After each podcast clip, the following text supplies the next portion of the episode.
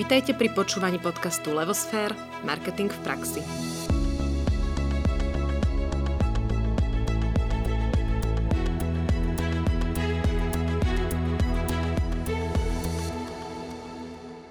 Dobrý deň, zdravíme našich stálych poslucháčov a vítame nových. Moje meno je Naďa Kacera a aj dnes sme tu spolu s Ankou Sabolovou. Práve počúvate 5. epizódu zo série podcastov s názvom Kotler v praxi, ktorá vychádza raz mesačne, kde sme si dali za náš cieľ prerozprávať kultovú knihu svetoznámeho marketéra, hovorí sa aj otca marketingu, Filipa Kotlera. Dnes sa budeme zaoberať veľmi atraktívnou témou v marketingu a tou je spotrebiteľ samotný. Budeme riešiť problém, alebo teda pojem, spotrebiteľský trh a nákupné správanie spotrebiteľa.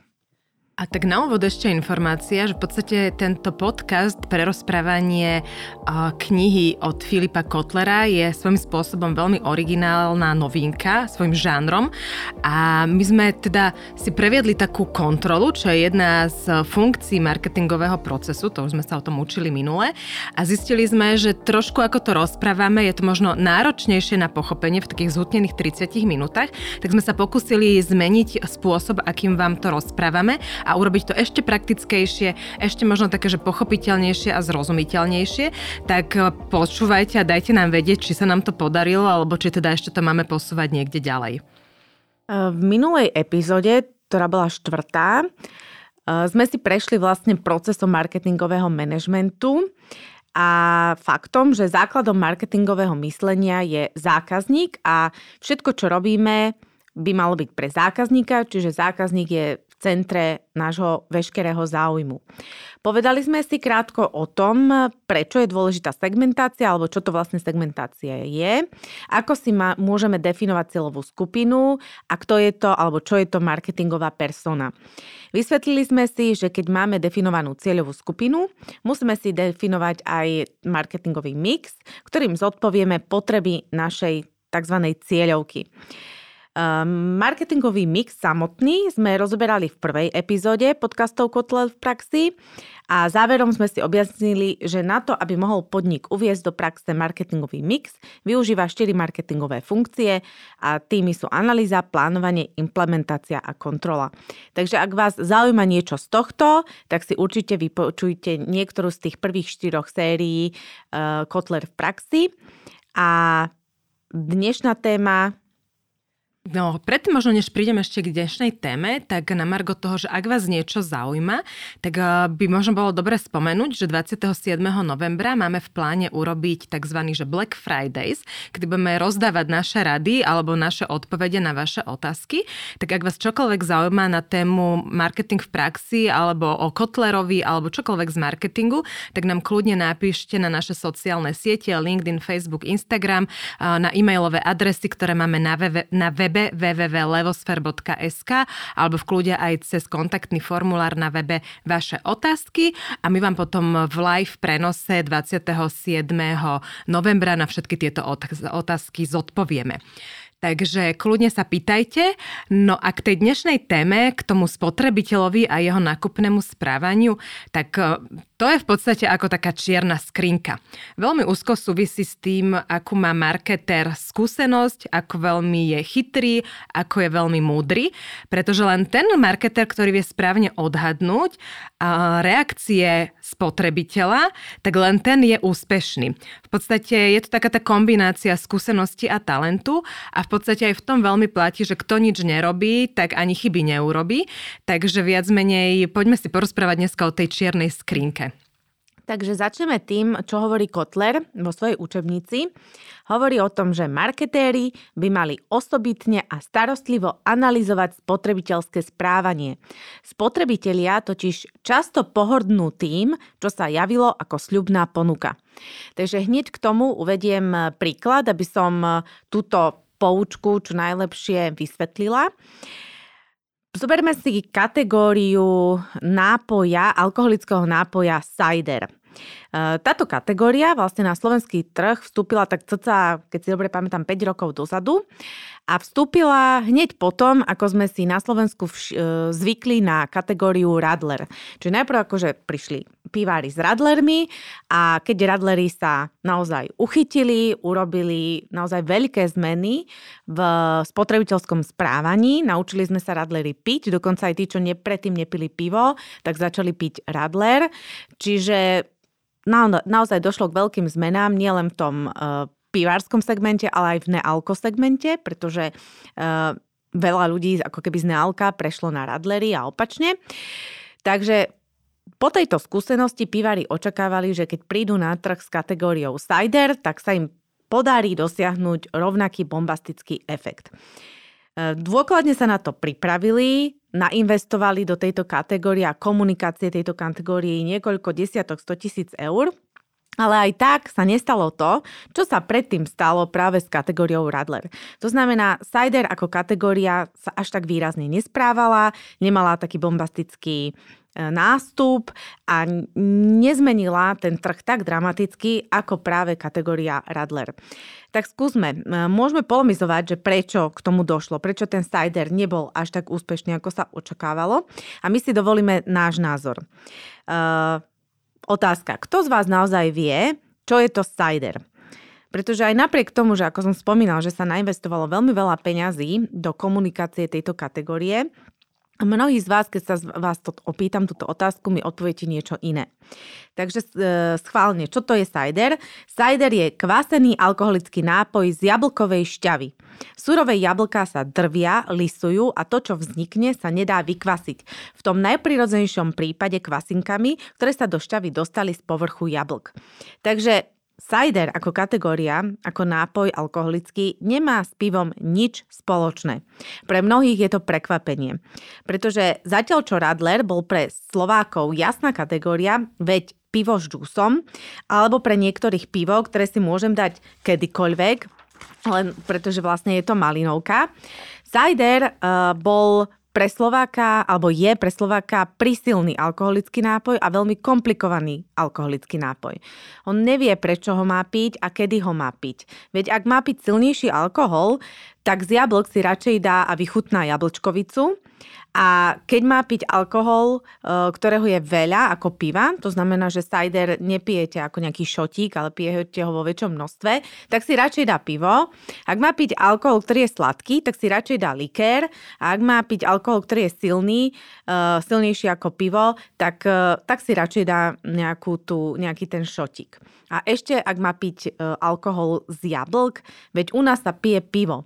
Takže je tam príliš veľa otáznikov, príliš veľa bariér pre Slováka, spotrebiteľa. A hovorí nám to vlastne o jeho spotrebiteľskom správaní. A práve preto, že spotrebiteľské správanie na Slovensku k tejto kategórii nebolo prívetivé, až také, ako bolo pri radleri, tak ten výsledok nebol taký, ako sa očakával. Možno najdôležitejšie na celom tom príbehu, čo Naďa teraz prerozprávala, je Kotlerov výraz spotrebiteľské správanie. Že vlastne Slovák nevie prečo a kedy ho má piť. Čiže v podstate dôkladná analýza tohto spotrebiteľského správania je úplná alfa a omega každého nového launchu. Hej, launch, kto neviete, tak vlastne znamená uvedenie produktu alebo služby na trh. No a v podstate, keď chceme spotrebiteľa naučiť nejakej novej kategórii, ako bol napríklad aj cider, tak v prvom rade ho musíme naučiť novej príležitosti, že vlastne prečo má piť tento cider a nejak to musíme ten cider, ten nápoj zaradiť do jeho života. Aby si na ňu zvykol, aby pochopil prečo, kedy má piť, aby sa naučil v tej konkrétnej situácii siahnuť po tejto našej novinke. A to je možno takým pekným príkladom iný príbeh. Je to príbeh značky Tuli, ktorá na Slovensko priniesla kategóriu pohodlných vakov na sedenie. A my sme sa vlastne všetci naučili takéto vaky volať Tuli, celú tú kategóriu. Čiže teraz, keď aj kdokoľvek iný taký vak vyrobí, tak my to voláme, že to je ten Tuli vak. A v podstate sme sa naučili aj, kedy si máme tieto vaky kupovať, alebo kde ich môžeme v rámci nášho života umiestniť a v rámci toho priestoru, v ktorom sa pohybujeme. Jednu dobu to bol aj veľký modný trend, hej, že sme chceli mať Tuli vak doma, alebo to bolo veľmi trendy. No a v podstate Celé toto spotrebiteľské správanie sa časom mení, čiže už teraz to možno nie je tak veľmi trendy, ale spotrebitelia, keď majú tú svoju potrebu, že chcú pohodlné sedenie, alebo chcú cool sedenie, alebo chcú sedenie, ktoré sa môže rôznym spôsobom meniť, je nižšie, vyššie, pohodlnšie, špicatejšie, kadejaké, tak vlastne siahnu po tulivákoch. No a celé to spotrebiteľské správanie sa mení, čiže aj pri novinkách je veľmi dôležité si urobiť vždy vopred prognózu a predpokladať, aký potenciál má nový produkt a kedy je potrebné začínať rozmýšľať nad inováciami, nad nejakou obmenou toho daného produktu. Áno, lebo nákupné správanie spotrebiteľov má svoju dynamiku, tak si dajme teraz poučku, zase od Kotlera. Nákupné správanie spotrebiteľa sa týka nákupného správania spotrebiteľov, ktorý môže byť jednotlivec alebo domácnosť, ktorí nakupujú výrobky a služby pre osobnú spotrebu. A všetci koneční spotrebitelia spolu vytvárajú spotrebiteľský trh. Takže opäť, je to poučka, ktorá sa zdá na prvý pohľad komplikovaná, tak poďme si ju povedať veľmi jednoducho, tak aby sme si ju vedeli už navždy zapamätať, že teda kto môže byť spotrebiteľ, čo to je teda nákupné správanie a čo to je spotrebiteľský trh. Takže nákupné správanie spotrebiteľov, to je správanie jednotlivca, teda napríklad mňa, Nadi Kacera. Čiže moje nákupné správanie ako jednotlivca je nákupné správanie osoby Naďa Kacera. A čo to je potom správanie domácnosti? Tak tým sa už myslí všetko, čo nakúpim ja ako Naďa Kacera, môj manžel a už aj moja najstaršia dcéra, keďže už aj ona robí nákupy, čo všetko my nakúpime k nám domov. To je správanie domácnosti. Domácnosti ako pojem sú veľmi dôležitým pojmom v marketingu, totiž oni analogicky nakupujú viac ako jednotlivec a nakupujú aj množstvo nepotrebných vecí. Pretože ja ako jednotlivec, Naďa Kacera, nepotrebujem 8-litrový hrniec na vianočnú kapustnicu. Ale moja domácnosť Kacera, tento hrniec na Vianoce potrebuje.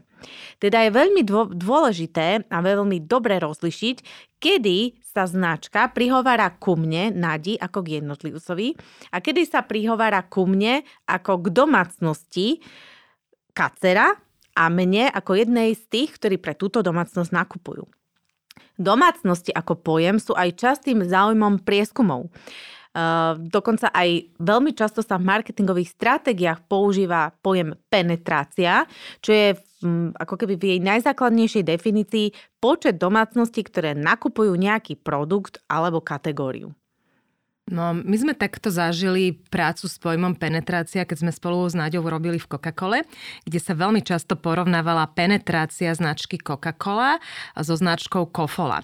A mimochodom v tom období tá penetrácia Coca-Coly bola cez 80%, to znamenalo, že 8 z 10 domácností na Slovensku si v tom čase kúpilo značku Coca-Cola. No a vlastne paradox v tom celom bolo to, že Slovensko bola jediná krajina v Európe, kde Coca-Cola bola na 2. mieste a takú svetovú globálnu značku predbehla lokálna značka, ako je Kofola. No a vlastne tam v tom korporáte všetci tí generálni riaditeľa, tí regionálni to nevedeli pochopiť, že taká krajina a malá a jak tu môže byť lokálna značka silnejšia ako Coca-Cola. No ale v podstate to je práve to, čo tí Slováci majú v sebe zakorenené a čo aj trošku poukazuje na ich spotrebiteľské správanie, že historicky majú Slováci radi Kofolu. Oni sú zvyknutí ju piť pri určitých príležitostiach a špeciálne tú čapovanú Kofolu, no ich neprečí žiadna iná Coca-Cola, hej. Neviem si predstaviť, že po 20 kilometroch na bicykli by si niekto došiel dať čapovanú Coca-Colu alebo vypil 2 deci Coca-Coly. Buď si dá vodu, pivo alebo Kofolu. I máme takú zvyklosť. Robili sme to tak od detstva a je to súčasťou nášho života. Tá Kofola už od naozaj že detstva, takisto ako je to napríklad brinza, ktorá je tiež súčasťou nášho života. No a v podstate dalo by sa skonštatovať, že Kofola na Slovensku nie je len značka, ale je to v podstate kategória, ako keby určitý druh nápoja a je to iné ako Coca-Cola. Veľmi v tom vidíme ten rozdiel Kofola versus Coca-Cola. No a tento fakt nám pomenúva vlastne to spotrebiteľské správanie na Slovensku, kedy pre Kofolu tu hrá veľmi silný kultúrny faktor. Čiže to, že pre ňu hrá tento kultúrny faktor veľkú rolu, spôsobuje aj to, že v penetrácii, čiže v počte domácností na Slovensku je Kofola silnejšia ako Coca-Cola, alebo teda aspoň v minulosti bolo, nemáme aktuálne čísla dnešného dňa. Slováci majú radi Kofolu teda historicky a majú ju radšej ako Coca-Colu. A to je fakt, ktorý marketér na Slovensku musí prijať a ak ho nepríjme, tak robí chyby.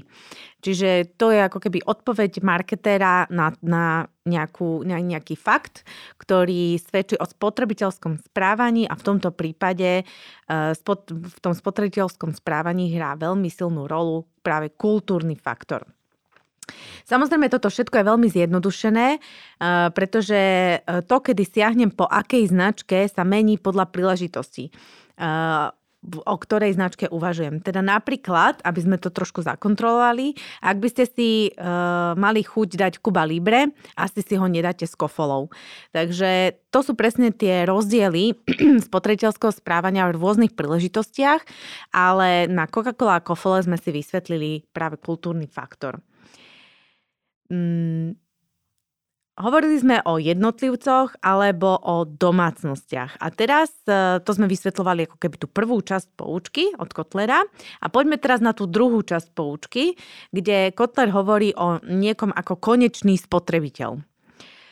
No, dnes je už zaužívaný výraz konečný užívateľ výhod. Všetci tí, ktorí ste si museli túto kolónku doplňať minulý rok do obchodného registra, tak už teraz určite rozumiete aj výrazu konečný spotrebiteľ. Konečný spotrebiteľ je ten, kto produkt alebo službu vo finále využije, spotrebuje, zje, oblečie si ju, proste je určená preňho.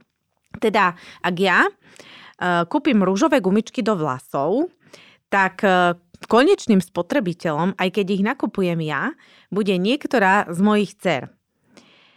A všetci koneční spotrebitelia spočítaní dokopy, teda všetky dcery na Slovensku vo veku od 0 do 14 rokov, ktoré by mohli užívať rúžovú gumičku, čiže dávať si ju do vlasov, tvoria spotrebiteľský trh pre rúžové gumičky na Slovensku. Čiže ak spočítame, tak ten, kto dnes počúva a zároveň predáva rúžové gumičky, tak vie, že zhruba 400 000 dcer na Slovensku by mohlo byť jeho definovaným spotrebiteľským trhom. Takže keď to zopakujem, jednotlivec, ku ktorému rozprávame, som ja ako Naďa Kacera. Domácnosť je domácnosť, v ktorej ja žijem a pre ktorú nakupujem. A keď ja ako jednotlivec nakupujem ružové gumičky, ale spotrebúva ich moja dcéra alebo niektorá z mojich dcér, tak ona je konečný spotrebiteľ. A spotrebiteľský trh nie je súčet tých, čo nakupujú, ale spotrebiteľský trh je súčet tých konečných spotrebiteľov, teda tých, ktorí tú službu, ten produkt, to niečo na konci využijú, zjedia, oblečú. Kotler dal takú definíciu, že model spotrebiteľského správania, ktorým vlastne pomenováva to, ako sa tí spotrebitelia správajú, že môžu byť rôzne formy, ako sa oni správajú. A v podstate zároveň s tým priznal, že ten spotrebiteľ je teda ako tá čierna skrinka, ktorú sme už spomínali na začiatku, lebo nie úplne viete predikovať, ako sa on naozaj rozhodne a čo urobí a ani žiadne prieskumy vám v tom nezagarantujú. Čiže vždycky je to o nejakom takom, že odhade toho marketéra, ktorý vlastne robí pre danú značku. A viac menej ten marketér, ktorému sa čo najviac a najlepšie podarí dostať ku spotrebiteľovi, hlavne do jeho mysle, do jeho motivácie, tak ten vie čo najlepšie predpovedať aj jeho reakciu. A to, či už je to na daný výrobok, alebo na cenu, alebo na reklamu. A v podstate to je tým ako keby cieľom, čo najlepšie spoznať toho spotrebiteľa, jeho spotrebiteľské správanie a odhadnúť, ako zareaguje na tú danú aktivitu, ktorú my pripravujeme. No a ideálne, keď to tento marketer vie robiť lepšie ako konkurencia, lebo samozrejme potom sa dostane bližšie a podarí sa mu to robiť lepšie. No a čo konkrétne obsahuje Kotlerov model spotrebiteľského správania? No popisuje len to, čo je nám už všetkým známe aj sedliackym rozumom. To, my keď sa nejako správame, tak do nášho rozhodovania, do nášho správania zasahujú v marketingu marketingové podnety. A tie marketingové podnety nie je nič iné ako len marketingové 4P. To sme už niekoľkokrát rozoberali. Produkt, cena, distribúcia, komunikácia. Čiže to sú tie základné podnety, ktoré ovplyvňujú naše správanie. Potom sú to ostatné podnety, lebo každý z nás existujeme v nejakom prostredí. Čiže nie len to, že ja vidím, že mi niekto predáva stôl, ktorý nejako vyzerá, nejako stojí, niekde bol pre mňa odkomunikovaný a zároveň ho viem niekde kúpiť. Ale aj to, že aké ja mám momentálne nastavenie, ja neviem, v akom stave je ekonomika, alebo aké stoly som v rámci mojej rodiny zvyknutá nakupovať, čo je nejaké moje kultúrne nastavenie, to všetko vplýva na moje rozhodovanie, na moje spotrebiteľské správanie. Čiže ostatné podnety Kotler v modeli definoval, že môžu byť ekonomické, technologické, politické, kultúrne. No a keď už máme marketingové podnety a máme ostatné podnety, tak potom nastupuje tá spomínaná čierna skrinka, o ktorej hovorila Anka, a to je teda naša hlava. V nej prebieha proces nákupného rozhodovania a silne nám naň vplýva naša charakteristika, čiže to, aký my sme, akí sme ľudia, aké máme vlastnosti, čo preferujeme a podobne. Ani jeden z nás sa nespráva rovnako, jedinci sú rôzni. A nakoniec prichádza výber konkrétneho produktu alebo značky, množstva, času nákupu, čo sa teórii vlastne nazýva reakcia kupujúceho. Takže keď to zopakujem, do modelu vstupujú marketingové podnety, čiže 4P, vstupujú tam ostatné podnety, ekonomické, technologické, politické, kultúrne, potom nasleduje naša hlava, teda čierna skrinka, kde prebieha teda nejaký proces a v rámci neho dochádza ku výberu alebo ku reakcii kupujúceho na všetky tie podnety, o ktorých sme rozprávali. Takže keď to tak zosumarizujeme, to, čo sa snažia všetci marketéri zistiť, tak je vlastne to porozumenie čiernej skrinky, aby čo najviac vedeli predikovať tú reakciu kupujúceho na všetky naše marketingové aktivity. V dnešnej dobe sa týmto veľmi zaoberá neuromarketing alebo behaviorálna psychológia a rozoberá veľmi, čo ako vplýva na mysel spotrebiteľa a prečo koná ako koná. No ale Kotler to už vo svojom období 50. roky minulého storočia pomenoval ako čiernu skrinku, ktorú v podstate nikdy asi nepreskúmame 100%, lebo každý jednotlivec je veľmi špecifický, ale snažíme sa ako marketeri čo najviac priblížiť a odhadnúť tej jeho reakcii. Venovať sa čiernej skrinke, teda tomu, čo všetko ovplyvňuje našu reakciu na marketing, na marketingové aktivity, je jedna z najkľúčovejších tém marketingu. A budeme sa jej venovať aj práve preto aj v ďalšom podcaste Kotler v praxi a rozoberieme si tie faktory, ktoré vstupujú do čiernej skrinky podľa Kotlera, teda kultúrne, spoločenské, osobné, psychologické a potom aj faktor s názvom kupujúci, teda to je tá naša hlava, tá naša charakteristika. Všetko toto si podrobnejšie prejdeme a vysvetlíme aj na príkladoch, tak ako to bolo teraz, konkrétnych na budúcej epizóde na budúce. Týmto sa s vami lúčime, želáme vám aj krásny deň, budeme radi, ak sa stanete odberateľom nášho podcastu, aby vám žiadna z našich epizód neunikla. Zároveň, ak by ste sa o nás chceli dozvedieť viac, pozrite si našu webku www.levosfér.sk, kde sa dozviete aj o našej hlavnej činnosti o tvorbe biznis marketingovej stratégie. Zapíšte sa kľudne aj k odberu našich newsletterov a my sa vám za to odmeníme zaujímavým obsahom, ktorý tvoríme s cieľom zvyšovať osvetu o marketingu na Slovensku. Majte sa krásne a do počutia. Do počutia.